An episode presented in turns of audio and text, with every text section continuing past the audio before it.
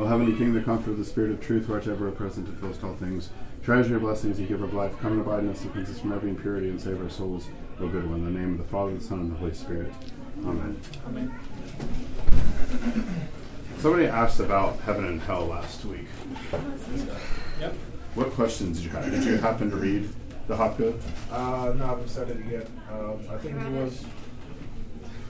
Sorry. I've not done none of the readings, I was very uh, proud to be able to say that. I read all of that. We can tell. We can tell. uh, all right, we at the end of the class talking about um, what other um, Protestants conceptualize about hell Uh-huh. um, versus what Orthodox does. Right. And um, you had said that it's more so what how people con- conceive God as the uh, fire, um, believers a consuming fire, um, non-believers the consuming fire, believers um, the passionate fire. Right. And so I want more depth in that. So is heaven and hell, are these places? Not in the way that we think of things. It depends Right, on it's heaven- Depends on how you places. see Right. it. Depends on how you. So heaven is not up there and hell is not down there. Although phenomenologically we talk in that way, and I don't think that's necessarily bad. We don't have to go to this extent like, of course heaven's not there and hell's not. So, but there was debate in the, I'll say Middle Ages for lack of a better term, between Orthodox and Catholics about whether uh, hell was material fire are you actually going somewhere to burn in material fire?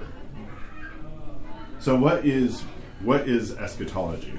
You, that, that's the thirty dollar word, but eschatology is basically the theology of like end times, because the eschaton, right? Christ returning. Uh, so when you were growing up, Christ returning, what is that? What does that? What did that mean to you? Um, When the roll is called up yonder, you'll be there. yeah, yeah, exactly. Baptist, right? When the roll Church of Christ too. is When the roll, when the roll Every is called up Baptist yonder. um, Yep. um, funeral, that's the song. Right? Really, Yeah. an amazing grace. That would be played at the church, but and on the way to the graveside, when is called up yonder. Oh, I kind of like that. That's kind of has a liturgical t- feel to it. I like Protestant stuff. It's okay. I, this is what they like.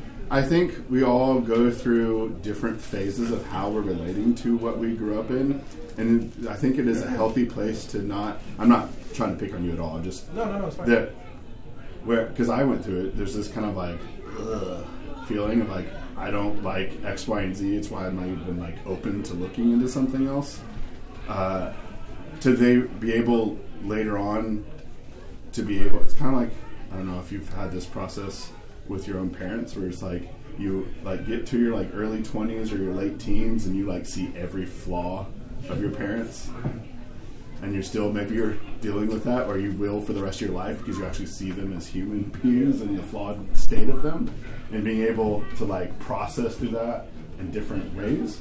I think it's the same way of like you grew up and my 13 year old self and what i thought and what i gathered from what was being preached or taught might not actually be what was actually in the preacher or the sunday school class teachers but that's what i got. So by the time i was 18 and i'm asking questions about like when we're resurrected that actually means that like my body is going to be resurrected? Nobody made that clear when i was a kid. Or why do we think this or that right? So i think being able to get to a point where you can appreciate like I still those some of those hymns that I sang for 20 years they're in me. They ain't going away. Or even um, praying with your eyes closed, that's still in me. I, and there ain't nothing wrong with it. Yeah, like I, I just cannot not do it. yeah. So I, I think what, what orthodoxy and this is also it goes the other direction becoming orthodox something I've talked about this a few times like it takes a while for you to feel orthodoxy. Like not just like this is interesting this is cool you know uh, to where you have a memory of a funeral of a close friend right so like funeral hymns or like memorial service i have friends who've now i've been orthodox long enough i've had close friends and people that i always remember every time that i uh, do the divine liturgy uh, they're those hymns. I go back to I think Rhode Island and a Greek church, uh, and then St. Tikhon's Monastery, uh, where a friend of mine, protodeacon, passed suddenly from heart issues. Who basically taught me how to serve as deacon and all sorts of stuff. So like uh, when those hymns come in, that my like I have that, and I have an emotional attachment to that that I didn't really have before. I liked them, I appreciated them, I thought they were good, but singing "When the Roll is Called Up Yonder" ain't nothing you can replace with wearing a starchy shirt with a tie, like practically, you know, or whatever, and you know that your aunt, or what, you know, all that stuff. That's fine. That's good.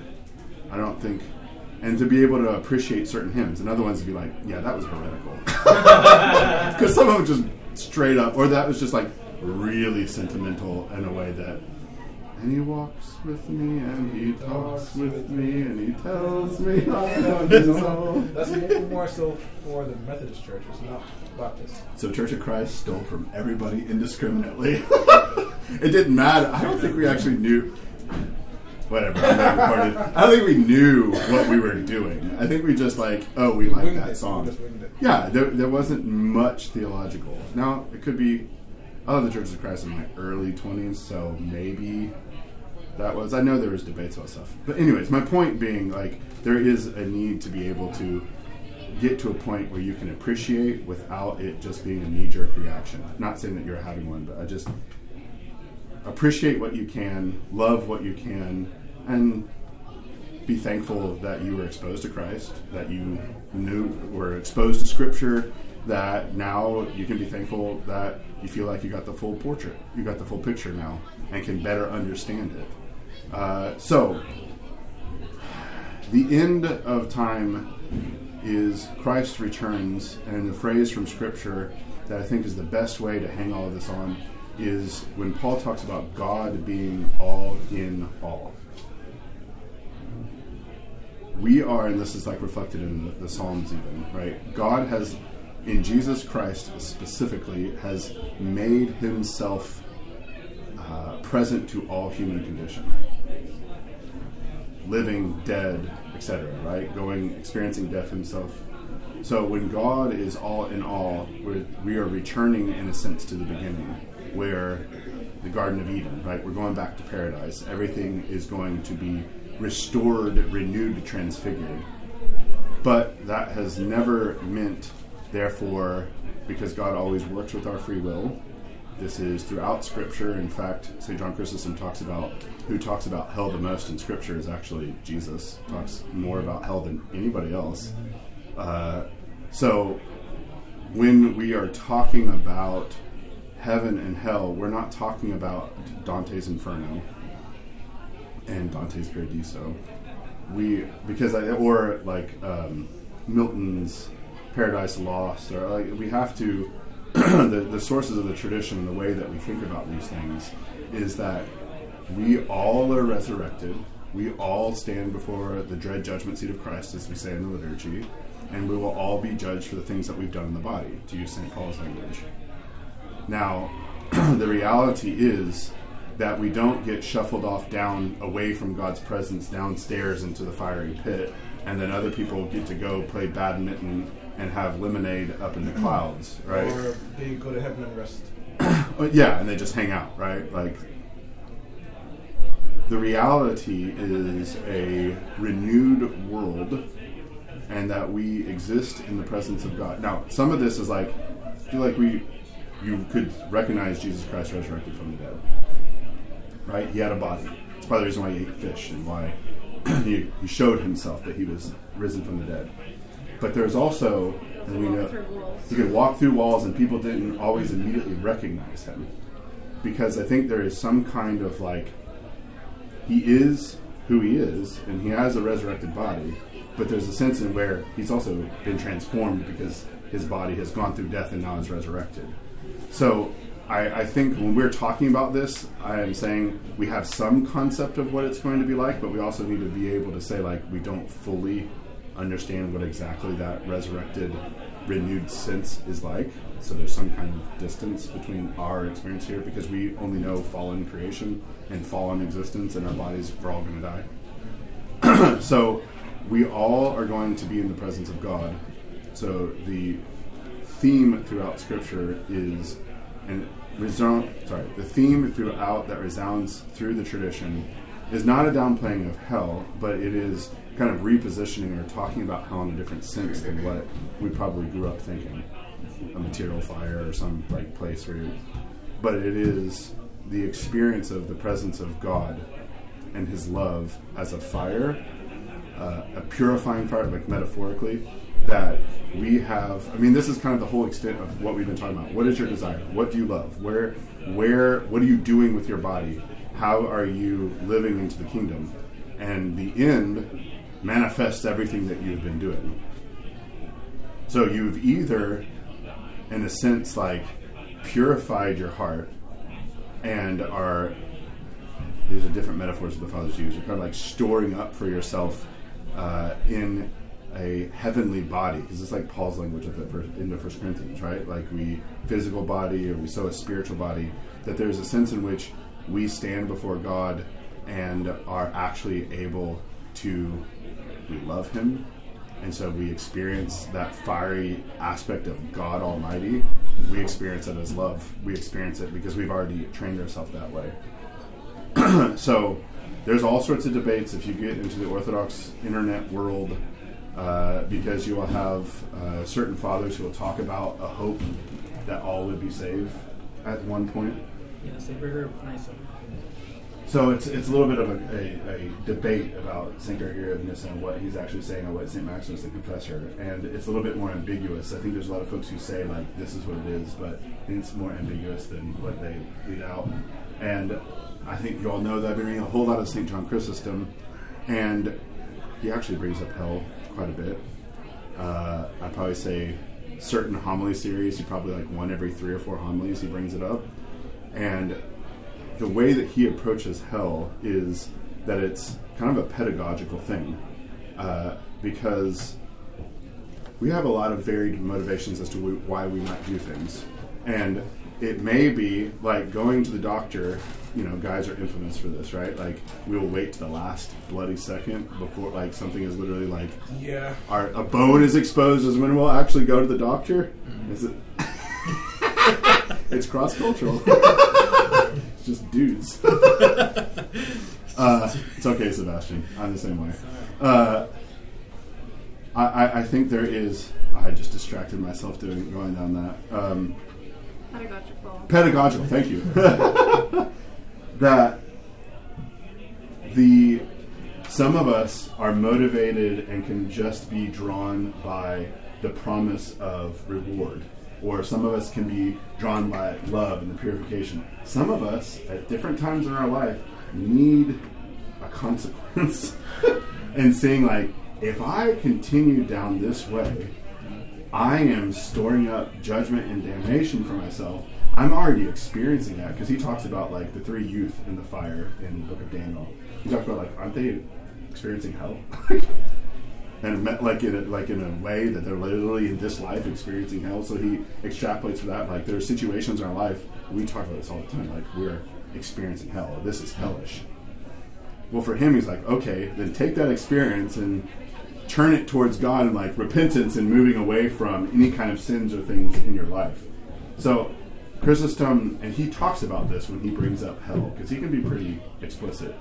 like you don't want to go where the worm, you know, never dies and the fire is not quenched. But then he says, "I say this." So even like I say this not to like scare you or to, but to encourage you to just talk about and be realistic about this is what happens with sin. So, in all of that, is that therefore hell is just a pedagogical thing? Uh, I would, I am not comfortable going that direction and just saying it's just God saying. Can you think of like a parent who's saying like you're going to get this consequence and then never actually following through on the consequence? I don't really think I, I, the tradition has this contemplation of that there is some kind of punishment because God is not going to just destroy our will. Because at the end of the day, if He is going to force everyone into heaven, that's what would have to happen. Now, there is a lot of kind of differentiation between those who side more towards uh, hell is going to be really uh, low population. Like, Hitler and Stalin are going to be like hanging out. This is obviously very 21st century here, right? Like, uh, we're very uncomfortable with the sense of judgment generally, uh, and I understand that. But I think that we need to if we really struggle with it, it's something we can suspend judgment on and be able to like focus on other things because it may not pedagogically be helpful for you. I think the fathers of some somebody, let's say somebody is really struck with and struggling with like I'm gonna go to hell, I'm gonna go to hell, I'm going to go to hell, I'm not, I'm go, I'm pastorally, I'm not gonna go like yeah, you're going to hell. I'm gonna be like, let's not focus on that right now. Let's focus on other things. Like let's you're going to contemplate you're like don't do the prayers in the morning prayers. That's all about like save me because you know uh, that you did not strike me down dead when i was in my Yeah. sins right? We're gonna you're just gonna do the jesus prayer right? There, there are this is where that pedagogical pastoral aspect of like it really depends on where you're at what's going on and it might be some people i don't feel traumatized at all by the fact that i heard some fire and brimstone preaching when i was a kid. Actually back and i think that was actually helpful for me when i was 13 i don't feel traumatized. Other people they might have felt traumatized by some of those things or that they are still trying to wrap and they're really messing with wrestling with not messing with god loves me. So I am not going to pastorally focus on like stoking the fires of hell for them. I'm going to be stoking the fires of love for God and what God loves you because He actually went down into Hades and like He snatched you out of there, and you just need to grab onto Him and have faith and love and trust Him. Okay, so the reality of the Orthodox Church's teaching is that there is a heaven and there's hell. It's not necessarily physical places. It is a state of the soul of the, in the afterlife and the second coming that we are going to experience the presence of God, either as heaven or as a hellish existence. Yes. So, um, as a Protestant theologian, I used to think of um, eschatology as this abstract, uh, chronological Yeah. point in the future. Right. But what I'm getting from Orthodoxy is that eschatology is like the coming together of everything. So I was thinking, in the same way we say things like, I'm going through hell right now. What daily experiences make me say I'm going through heaven right now? Yeah. Right? And it's something like experiences where many things come together. Like my, my, my wedding, you know, like family coming together, our past, present, and future coming together. It's like those experiences that are, are kind of lifting, where God kind of feels everything. That's why the eschatological table is a wedding feast. Yeah. I mean, like we have all these natural experiences uh, that we. I've been reading Chrysostom's baptismal instructions. Very beginning when he starts baptismal instructions, he's like basically, "Welcome to your wedding day." Basically, right? You are. This is a spiritual marriage, and you're being enlisted in the army. he like mixes because he talks. How Paul in Ephesians says this exact same thing, right? Like there is, we use all of these metaphors and these things in order to get across a, a truth. That is why when we were going over the liturgy, we were talking about during the anaphora where we remember the second coming, because Christ is coming to us in the Eucharist.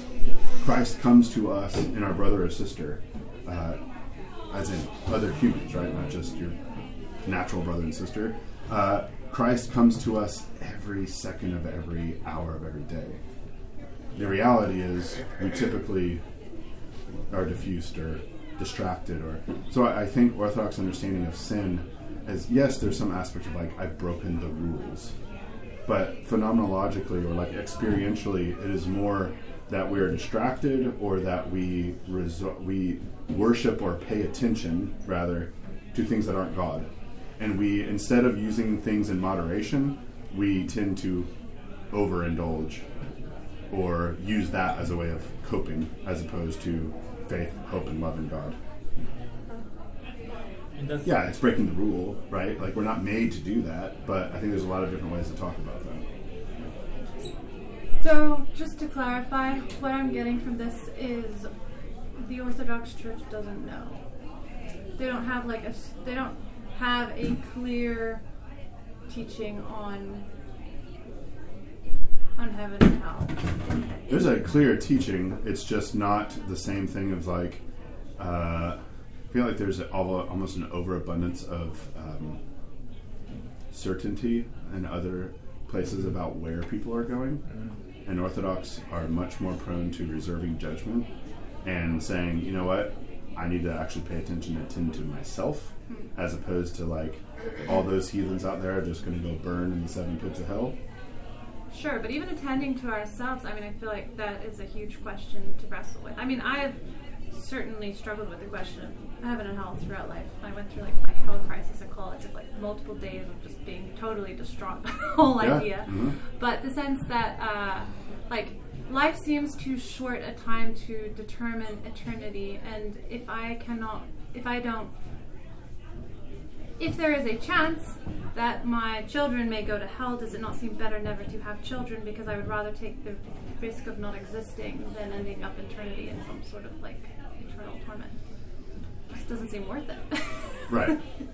So I think that would be a situation where I, if I was pastoral, if you were coming to me and talking to me about that, I would talk about the trust in God, that He is a good and loving God, and that basically all of life is basically gamble's not the right word, but we're always. No, I'm not talking about heaven and hell. There, just like having children or not, we need to be able to, and the freedom and allow them the freedom to be able, because we can't at the end of the day, no matter what, no matter how well we attend and pray for and try to raise kids, they still have the freedom to be able to decide. And instead of just looking at what could possibly go wrong, also to be able to appreciate and look at like what Sebastian was saying, like what is the heaven aspect, like what could possibly actually go really, really great. Usually it's a mix of the both, because life is complicated. But I think we know and we say it over and over again. He's a good and loving God. This is who we trust in, and we just trust ourselves to Him. We commit ourselves to Him. He's good and faithful to us.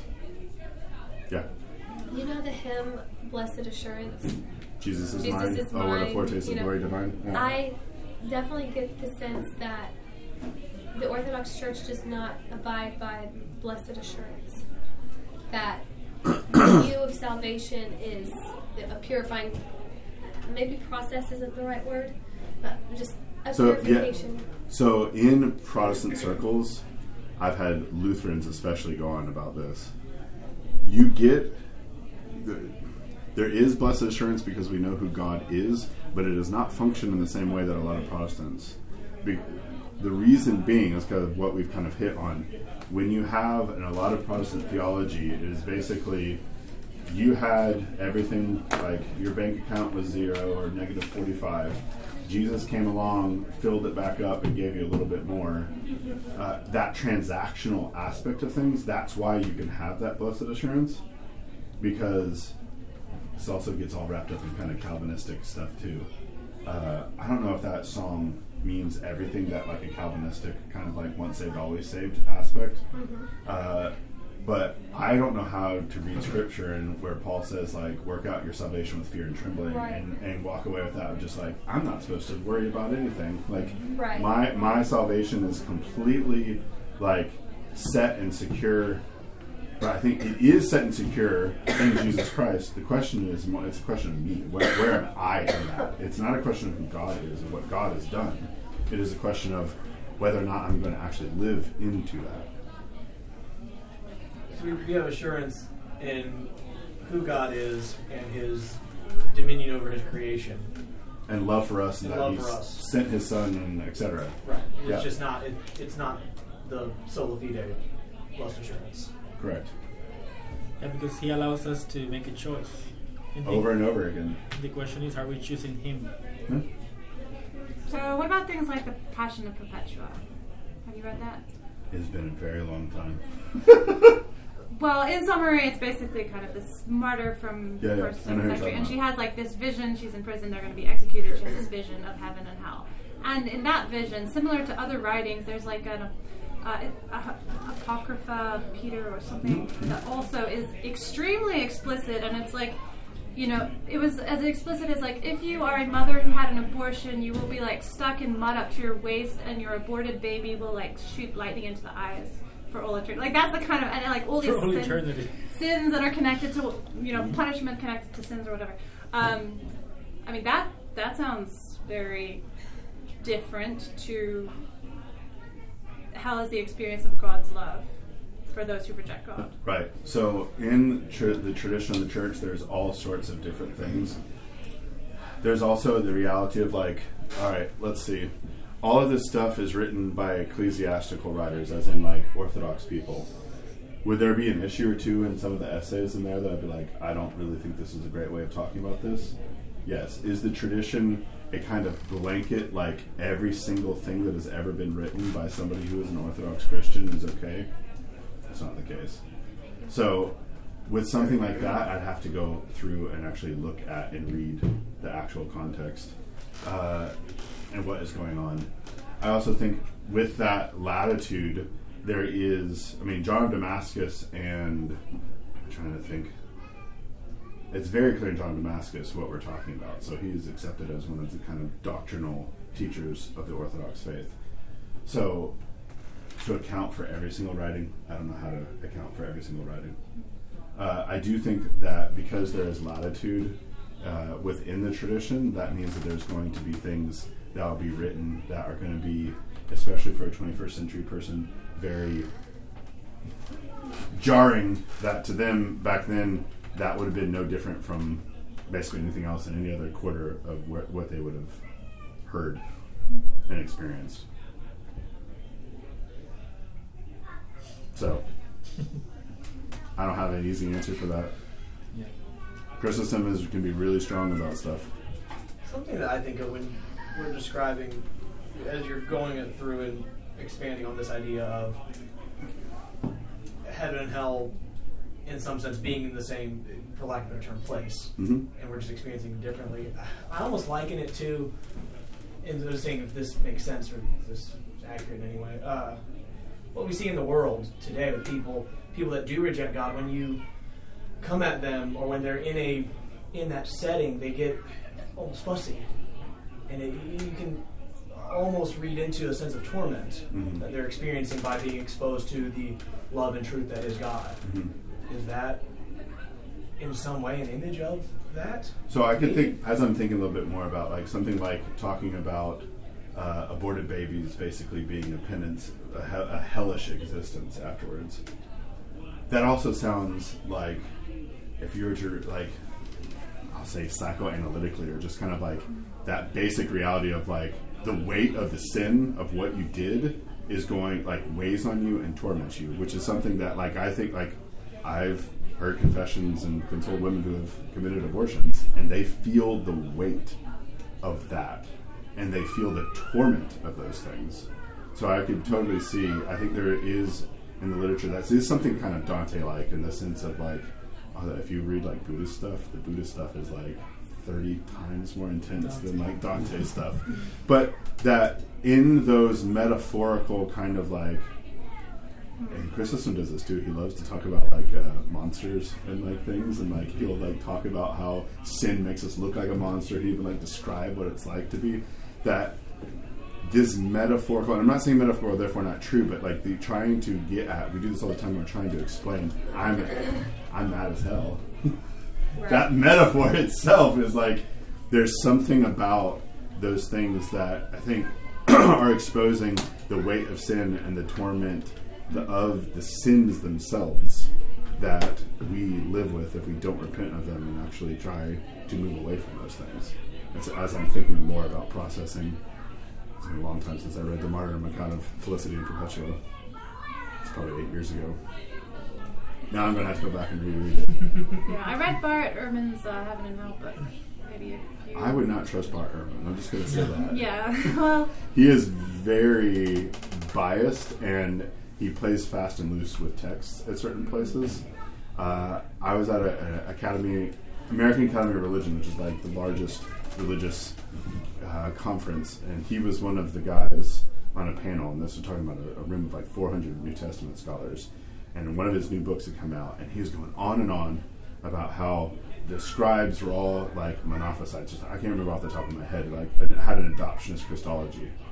that if you actually read the original um, manuscripts of Mark and the baptism account, it's basically that Jesus like becomes Christ at his baptism. All the hands went just like guy, New Testament scholar after New Testament scholar, just like actually, um, actually, uh, if you actually read the psalm that is being quoted and this and that, it's not actually an adoptionist Christology. It's just such and such. So it is. It is hard with somebody like Bart Ehrman who had. Do you know any history about him and how he became? So he was a Moody Bible guy. I don't know if you guys know what Moody Bible. That's like very. It's like almost like Bob Jones for the North. Does that make any sense? Sebastian. No, an agent. like fundamentalist Christian, like Baptist Yep. type. Okay, right? Like, so he went from there to Princeton Theological Seminary, where he was studying like Bruce Metzger and like some of the top like New Testament manuscript people. Right. His transition once he realized because. For example, Orthodox this isn't really a problem, but for certain types of evangelicals, I don't even say fundamentalists, that like they believe that God, like almost like auto right, God made in the original manuscripts, you read their confessions of faith, the original manuscripts is the inspired word of God because they're dedicated to this in a very particular way. Do you know how many original manuscripts we have? Zero. So it's already like you have faith in something that is impossible to disprove because you can always just say, well, in the original manuscript, well, there is no original manuscript. Right. Uh, he went had a crisis of faith because he realized the kind of like positions that he held were really thin poles and the water came through and just washed it all out and instead of moving his ideas of like what inspiration means or like what scripture could mean in the broader tradition because that's not how the tradition has ever really thought of it uh, he lost his faith so doesn't mean that there aren't good things there. It's just I think I'll go librarian too, like networks of knowledge. Like where is somebody coming from? Who's publishing them? If it's Harper, San Francisco, or something like. There's probably money involved here, and it's almost always going to be around around Easter that they're going to publish another book that's like why Jesus really isn't. He's actually a Martian who smoked pot. Like in the '60s, there really was a book, an academic book that was about the disciples were on shrooms, and their experience of the resurrected Jesus is because they're all high. Yeah. So, uh, heaven and hell in the Christian tradition is a varied thing, uh, and it. Uh, I'm trying to stick with like the basic understanding as opposed to like in the 15th century there's this manuscript tradition that de- describes the ascent of this particular nun who died and she went through these toll houses of blah blah blah all this stuff i was just like let's just we don't really need to Yeah. It, there is some sense in which all of these things, I believe, are the ultimate purpose of that kind of writing is to engender repentance in us. So I'm trying to focus on like what engenders repentance in us. What are the things that we can actually, at a catechumen class, like actually process and do something with, as opposed to, and I'm not saying that you're trying to do this, but just like figure out the landscape of the afterlife. I don't know. God's gonna. I almost did a Moses Hogan song. Do you guys know who Moses Hogan is? God's gonna set this world on fire. Yes, yes. Yes. you, it's a it's a black spiritual. Uh, uh, I have God's a, gonna sit at the welcome table. Yes, yes. I have a, a cousin who is atheist who, um, who goes around the same um, idea that you had just mentioned, where you know, like Jesus was this pot smoking alien guy, and he's trying to convince me that you know that the whole Bible is is all uh, economic, and the truth is that the style. Oh, he's a Marxist.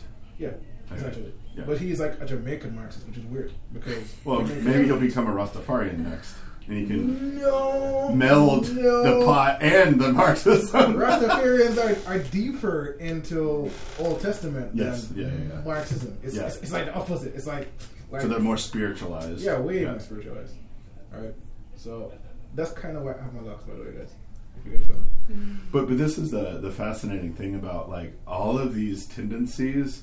There was materials tr- tendencies in the ancient world. It's not like everybody was like uh, into demons and angels and spirits. Like there, there were Democritus. I mean, there there were materialists in the ancient world. Uh, the reality is, I think almost everybody, everybody actually, even Marxists, have a structured belief, and they have an afterlife.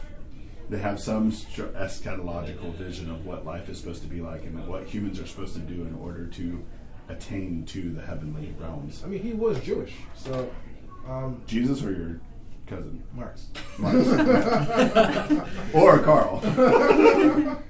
yeah, no, it's tr- it, it's built in. So is Lenin. Yeah. So there is a structured revolutionary aspect that is still heaven oriented. It's just the utopia is here, not in the next life. Eden is like the the, the post-capitalism world. That's Eden for Marx. Post-capitalism, Mhm. the Where everyone can like, what is it, fish in the morning and like do opera or something in the afternoon. I mean, there's a, he has a, an, an image of like heaven. yeah, no no classes, no oppression, whatever. Yeah. So, when, alright. when all is all and everything is good. There you go. Yeah. Right. So, should we move beyond heaven and hell? Yes. Yes. All right. Before we move on, Yeah. can we get like a physical summary as to the Orthodox perspective of the end days? How about I just read this quote? This is Please. a good one from um, Saint Isaac of Syria. Yes. Okay, please. And it was a very different way. When I first came to Orthodoxy, actually, one of the most interesting things was this different view of heaven and hell as the like finding fire of God. Okay, so this is what it says. Um, it is the presence of God's splendid glory and love that is the scourge to those who reject its radiant power and the light to those who accept it. Here's a quote. Those who find themselves in hell will be chastised by the scourge of love. How cruel and bitter this torment of love will be. For those who understand that they have sinned against love, undergo no greater suffering than those produced by the most fearsome tortures. The sorrow which takes hold of the heart, which has sinned against love, is more piercing than any other pain. It is not right to say that the sinner in hell is deprived of the love of God, but love acts in two ways a suffering of those reproved and joy in those who are blessed. Here's a good summary. Very nice. Is that the coffee shop? Yes. This is my clapping. I can give you books if you want to read more. I Let's have start with books. this one, and then uh, I have one last comment about the topic of Okay. heaven and earth. Sorry, She's like, sorry. We're on Earth now. Um, may, I mean, there is always a context. Like, there is a reason why things are written. Even in the most raw descriptions of, of hell, there is a reason. May, maybe that was directed to a time that was extremely, like, They, Uh, they, in, I mean, you exposed your child if you didn't want them. yeah. I mean, Like, wolves they- would come and basically eat your baby. Like, they needed to read that. But if I'm, like, reading that and I'm, like, terrified about hell, I have to have something like spiritual intelligence to know, okay, I need to read, uh, like, I need to read about heaven now because I've got too much of this. So it's like there is a time for everything, I think. I also think we like a lot of you guys in here have been Christian for some time, right? You grew up around things. So think about the second or third century where like what I just said about like babies being exposed to wolves coming and eating your baby. Yeah. Like that was the norm like it was an economic and just kind of like a thing that you did, right? Uh, in the ancient world, they knew they found a brothel because they basically had a pit of baby baby boys bones in a particular part and they knew they found a brothel because baby boys they would basically just expose and kill. Baby girls they can make money eventually so we're talking about a world that did not have a value for human beings in the way that christianity start like had to get people to think about the consequences of what they're doing in a way that we're 2000 years after. And even while we may be in this country going towards like post-christian world the whole idea of human rights is christian. Mm-hmm. That is not aristotle that is not rome that is not the bar the german barbar like that the, the germanic tribes That is not China. That is not. That is no ancient culture that had this idea of the like uh, Inherent. immortal, inherent value of a human being. Period. Do Christians always live up to that? No. have Christian civilizations, quote unquote, lived up to that? No. Do they still have the ideal? And do they have voices within somebody like St. John Chrysostom who would speak out against the vainglory of the empress? Or just go down the list, right? Like, so uh, there is, I think, especially in discoursing about sin, etc., we're used to it a lot outside of the church. There's all sorts of discoursing about sin. Let's not use word sin. People doing things wrong and needing to pay for it. Even monetarily, right? That there's some sense of justice that needs to occur. And that is not outside of the Christian discourse about what we as humans owe to our Creator. By oh, I'm not trying to get like it's just this is who we are. We're a creature, and we owe to our Creator the honor, glory, and things, and to live the way that He created us to be. Because otherwise, we bring hell into existence, which is basically what we did through the, t- the tempting, the prompting of Satan. So, baptism and chrismation. We got 15 minutes here. Uh, who has seen an Orthodox baptism before? Nobody else. I highly suggest, even though it's going to be a baby this Sunday, if you can come at 8 a.m., uh, I'm going to be baptizing a baby, and then these two are going to be chrismated. We'll be there. Uh, I can't do chrismation in, a, uh, in absence, but uh, and being able to even just see the chrismation service because it's a little bit different. Uh, because they've already been ba- trinitarianly baptized, the chrismation aspect is something that is done after the fact. Uh, I will basically, you'll get chrismated with the kid, but they'll be while they are dressing Marianne in her white outfit. You guys uh, will be I'll basically go through and do um, the confession faith, absolution, etc. So the baptismal service is, as I show here, it starts out with exorcisms. Uh, let's just read this first exorcism.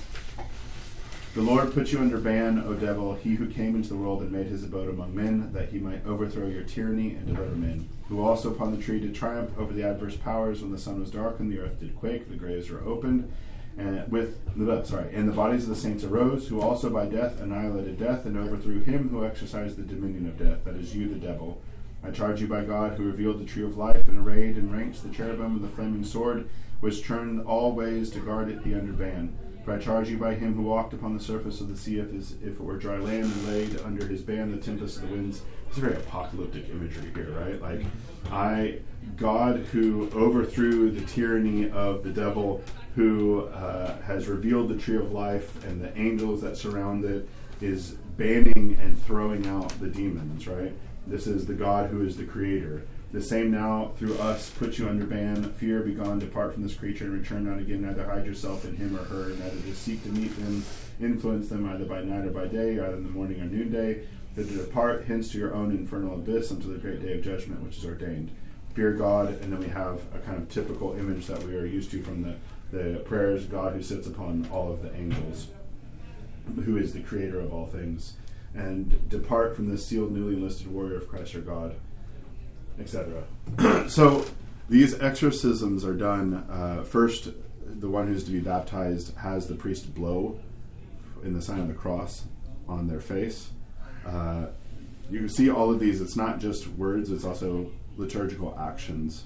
So there is the a new breath, basically, right? That's in, done in the sign of the cross over the one who is to be baptized basically breathing life into them. We can think of creation because there's a lot of creation elements that are, are coming here. It's very gen- early Genesis and Psalms, right? Like you, you, you can see in this exorcism. Uh, there are, I believe there's four exorcisms.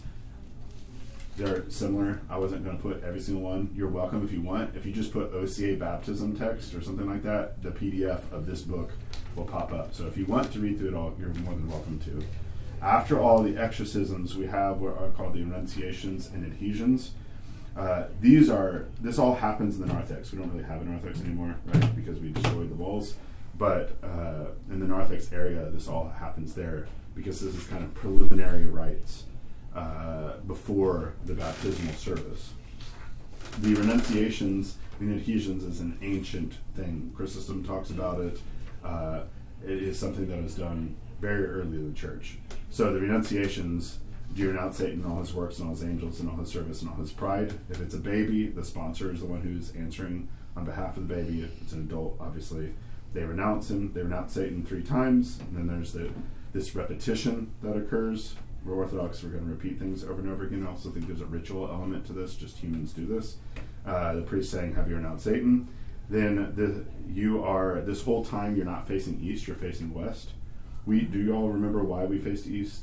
Face east? Sunrise. Right. It's where the sun rises, or this is where resurrection, right? Like we're heading towards resurrection land. Um, the child, you spit on Satan. In the Middle East, to spit on somebody is kind of like throwing your shoe at them, right? Like it's like the most Do- not mean, sorry. but uh, Insulting. Insulting. Thank you. I couldn't find the word. Yeah. Do we actually spit? Like, do we spit? if we were in a, in, in a better shaped space where like the actual narthex and then outside, I would have you. I would open the door and just have you spit outside. We used to do that, but because everything is so weird, like I might start doing it where we face because I'm trying to keep east and west, but we're not. It's not even east and west in here because the church like that is not. east. Put a line. That's south. So. Uh, Oh, it is. Yeah, we the, this is that's east. It's roughly this is east west, north south, because the the turnpike runs east west, roughly. It's not perfect. It's kind of Diagonal. yeah, it's kind of Goes from diagonal. Clinton to Kingston. Yeah. like. Yeah. Uh, Could you have people like spit in a cup? No, I don't want. throw I don't want to keep the cup. We've done in the past. I might just do it here at the door and then just basically open the door and have people spit out again. I just haven't gotten it. Especially, I, I've gotten out of the habit because we had 27 come in at once, and Oh, that was oh, wow. just like not everybody's baptized. It was still. It was just that was a circus. Just trying to maintain order because there's a lot of liturgical movement happening here. Uh, after that, after the renunciation and spitting on Satan, you turn around to the east, and then there is the adhesion or the un- uniting with Christ, which the same questions, and then the confession of faith, whereby the creed is recited or read, and then the questions again in the confession that who is God. I bow down, bow down before Father, Son, Holy Spirit, the Trinity, one in essence and undivided. Okay, this is the end basically, uh, and we move into the nave where the baptismal font would be. Uh, there is a litany that occurs. There's blessed is the kingdom because it's a sacrament, just like the beginning of the liturgy. So there's blessed is the kingdom of the Father, Son, and Holy Spirit that starts it. There's a litany. The litany, there's special. It's the great litany, like what we do at a liturgy, but it has special petitions for the one who's about to be baptized, the one who's about to receive the heavenly waters of Jordan. Like that, that kind of language is all through the litanies. And this is the first great uh, prayer, the blessing of the baptismal water. The priest stands at the font with his arms up uh, with this hymn of praise, basically to God. Great art thou, O Lord, and marvelous are thy works, and there's no word which suffices to hymn thy wonders. And then it's basically a prayer uh, to the Creator uh, that who could not uh, endure to see mankind oppressed by the devil. He comes down uh, in Jesus Christ. And uh, if we go down to the end here, if you could see, Thou couldst not endure to behold mankind oppressed by the devil, but Thou didst come and did save us. We confess Thy grace, we proclaim Thy mercy, we conceal not Thy gracious acts. Thou hast delivered the generation of our mortal nature. By Thy birth Thou didst sanctify a virgin's womb. All creation magnifies Thee who hast revealed Thyself. For Thou, our God, hast revealed Thyself upon the earth and hast dwelt among men. Thou didst hallow the streams of Jordan, sending down upon them from heaven Thy Holy Spirit, and didst crush the heads of the actually the, the translation is dragons who lurked there, not just demons. Dragons. Because dragons is a theme all through the Old Testament. Uh, there's actually, I would suggest, with some caveats. I don't know if you all know. Did you mention Bible Project at some point? Yes. They're doing a series right now on Dragons, oh, yeah. and it's really good. So, Uh, little things here, there, I'll just be like, it would really help if you knew the rest of the tradition that keeps going, or just like so that you could expand on it. Uh, but it's called the Bible Project. It's not like the Christian Tradition Project.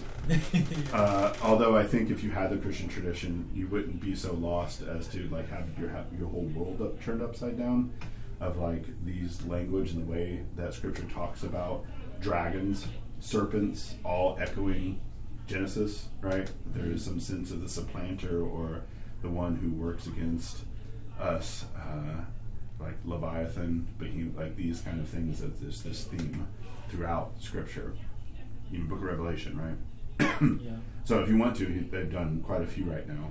Again, caveat: I wouldn't like imprimatur, right, or like say every single thing that is said there is great, but it's a lot better than other stuff that you're going to get. Yeah. Like, this is a nice metaphor. It's like there's more going on than just a metaphor. Quick comment. Uh, Tim Mackie, the founder of Bible Project, he's struggling a lot because he, like he's been into the Bible's imaginal worldview for so long that he's struggling trying to find a place where he can actually participate of that imagery, and he's like getting less and less content with the Protestant world. well, because they don't. They don't. They don't. because you don't know. I mean, when you are cut off from the tradition, by tradition I just mean the not imaginal world, but like imaginational world, not like made up, but just I'm going to say Semitic for lack of like Semitic. just Second Temple Jewish that is like just assumed, and then like we have Saint George killing a dragon, and we're just like, yeah, you killed a dragon. We mean that metaphorically and maybe even really. Like that's okay, right? Like there there is this sense. The Protestant world is like none of that stuff. It, it can't exist. Well, it Uh, depends which Protestant circles we're in. Fair. You're you're coming from a Pentecostal background. I don't know. Pentecostal, but spiritual warfare. Spiritual Right. warfare, yeah, yeah. but they will u- they will do like a deep Old Testament dive is usually missing or want, knowing what to do with it, mm-hmm. and that that is kept. Anyways, okay. So there is then the blessing of the water again, where the priest breathes in the sign of the cross uh, on the water that is to become the baptismal water. Wherefore, O King, who lovest me, come, come thou now and sanctify this water by the indwelling of the Holy Spirit. What does that sound like? And the priest breathes on the water in the sign of a cross, and then he says, Wherefore, O King, who lovest mankind, come thou now and sanctify this water by the indwelling of the Holy Spirit. Genesis 1. Genesis 1. Let's keep reading, and then I'm going to ask that question again. And grant to it the grace of redemption, the blessing of Jordan. This is on page 3 now. Uh, make it the fountain of incorruption, the gift of sanctification, the remission of sins, the remedy of infirmities, the final destruction of demons, unassailable by hostile powers, filled with angelic might. Let those who would ensnare thy creature flee far from it. For we have called upon the name of the Lord, and it is wonderful and glorious and awesome, even unto adversaries. Then the priest takes, with the sign of the cross, and in the water says, Let all adverse powers be crushed beneath the sign of the image of thy cross. And does that three times. This is very similar to an anaphora for the Eucharist. It's just done for the water, right? You have a lot of the same movements. Of course, there is no like exorcism aspect of the Eucharist, but this like, come thou now and sanctify this water by the indwelling of your Holy Spirit. It's, it is calling down the Holy Spirit to transform the water into grace-filled Jordan water, right? Like it is connecting our Lord's baptism to our baptism. So there is, if we keep on we don't have a whole lot of time. You all basically know what baptism is. You grew up in Christian circles, right? You die to sin, you are raised to resurrection. Romans 6, right? All this language is just more flowery language of that basic truth with some a little bit more depth than that. The, the thing that you might not be used to, of course, is chrismation. So this is the prayer for the blessing of the oil of, of chrismation.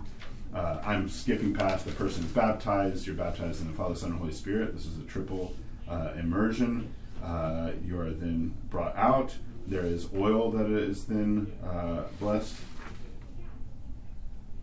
Sorry, you are oiled up before you get baptized, and then there is chrism. I'm skipping. Th- This this prayer is for the oil that is applied to you before you're baptized. Uh, o Lord and Master, the God of our fathers, who did send unto them that were in the ark of Noah, thy dove, bearing in its beak a twig of olive, the token of reconciliation of salvation from the flood, the foreshadowing of the mystery of grace, and its provide the fruit of the olive and the fulfilling of thy holy mysteries, who thereby dost fill them that were under the law with thy Holy Spirit. You can see a whole theology of the Old Testament and the fulfillment of the shadows in the grace of Jesus Christ. And does perfect them that are under grace. Bless also this holy oil with the power, operation, and dwelling of the Holy Spirit, that may be an anointing unto incorruption, armor of righteousness, etc. Then the person to be baptized is anointed with the oil of gladness in the name of the Father, Son, and Holy Spirit. This happens uh, on the head, and then the breast and the shoulders, unto the healing of soul and body, on the ears, unto the hearing of faith. The hands, thy hands have made and fashioned me, and then on the feet, that they may walk in the way of thy commandments. Then there's baptism. After the baptism is then chrismation. Uh, Blessed art thou, Lord God Almighty, source of all good things, Sun of righteousness, who dost shed forth upon that are darkness the light of salvation through the revelation of thine only begotten Son, our God, who has given unto us unworthy that we be blessed purification through hallowed water and divine sanctification through life creating chrismation, who now also has been graciously pleased to regenerate thy servant and has newly received illumination by water and the Spirit, and does grant unto him remission of sins.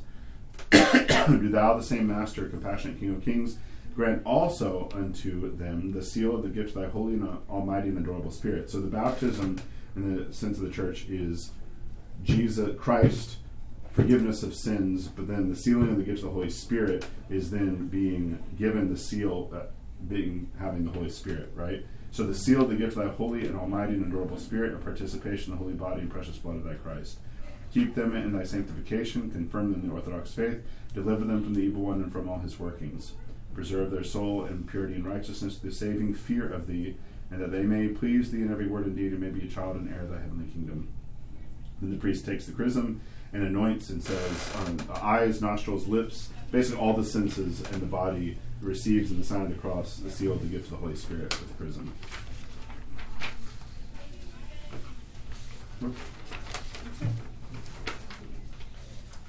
Is that all I did? Oh, good. Okay. It. There's other things that happen. Uh, I didn't want to make it forever and ever, and anyways, we're out of time.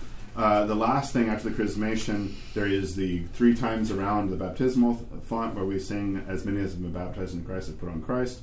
There is the reading of the epistle and the gospel. You can probably guess what the epistle is. It's Romans 6. The gospel is the end of Matthew about go therefore and baptize them in the Father, Son, and Holy Spirit. Uh, then there is the final thing is basically ablution, where you basically take off the chrism. Uh, you have been sanctified, you've been washed, you've been justified. Uh, basically, language of Paul from, if I remember correctly, I forget it's First or Second Corinthians. And then at the end, there is the tonsuring, where basically you are offering a sacrifice to God through tonsuring of offering of hair. Any questions? Sorry, I'm like at the end. I had a vocabulary question. Sure. Uh, in the the reading for this, um, this is just a technical term, but I was curious. It talks about infant baptism and how the baby is given back to the mother in the ambo. And I wondered, what is the ambo? A M B O. the ambo or the amvon is uh, the place where historically in the church, if you go to like Hagia Sophia, now anybody who's an expert in this might quibble with me here because I'm not a huge expert in church architecture. If you were to go to look at a reconstruction uh, Hagia Sophia, and you can see this throughout like the Balkans, old Orthodox churches. This is also in like Rome and Ravenna and places you can find this. They didn't have pulpits in the way that we have, like you might think of like 18th or 17th century like Catholic pulpits. They have this thing you climb up on the side. You can find those in Orthodox churches too in certain places. Uh, what they had was they basically had an elevated. So like let's say here's the altar, here's the solea, like what I preach, basically right in front of the solea. Uh, especially so I don't have to navigate up and down stepping. Uh, the amvon would have been an elevated place where the gospel would have been read and the preacher would have gone up into. They would have walked up into this place. You can see in manuscripts where it looks like they're on some kind of elevated platform that has stairs on either side. This is the amvon or the ambo. Okay. So where a deacon goes now, you can see the remnants of this out and then pre- does the gospel towards that is a shadow or an echo of going to the ambo and doing the gospel from there. So like, eh, his, a lot of this has to do with acoustics, just straight up. Like, how do you have somebody be able to preach? Mm-hmm. You go to the middle of the church and stand up in front of it, like in like something like Hagia Sophia that had a big ambon. You would go up in the middle, and that's where you would preach from. So the prayer beyond the amvon, I don't actually go all the way out, but that uh, that prayer right before the dismissal that I do, that's a prayer beyond the amvon. When I, I should really go back behind the icon, but I just stand basically in front of the solea. So that's what the ambo is. There are some who call the solea the ambo too, because it's where the priest stands. So, churching of babies is something that happens. Adults don't get churched. So, the baby that's coming has not been churched. It's basically being introduced into the life of the church. Uh, I'll probably just do the churching. The Greeks will do churching before baptism. Uh, this is basically like February 2nd, the uh, entrance of our Lord into the temple. It's like he's being introduced and being brought to the temple. That is what churching is for every kid. It's funny. Some questions just like a sentence, and some it's like, let me give you an encyclopedia entry about the history of the church and architecture and all this. All right. That's it. Lord, now let us love thy servant depart in peace according to thy word. For mine eyes have seen the salvation which thou hast prepared before the face of all people, light to enlighten the Gentiles and the glory of thy people Israel. In the name of the Father, the Son, and the Holy Spirit. Amen. Amen. Oh, I had a question. When you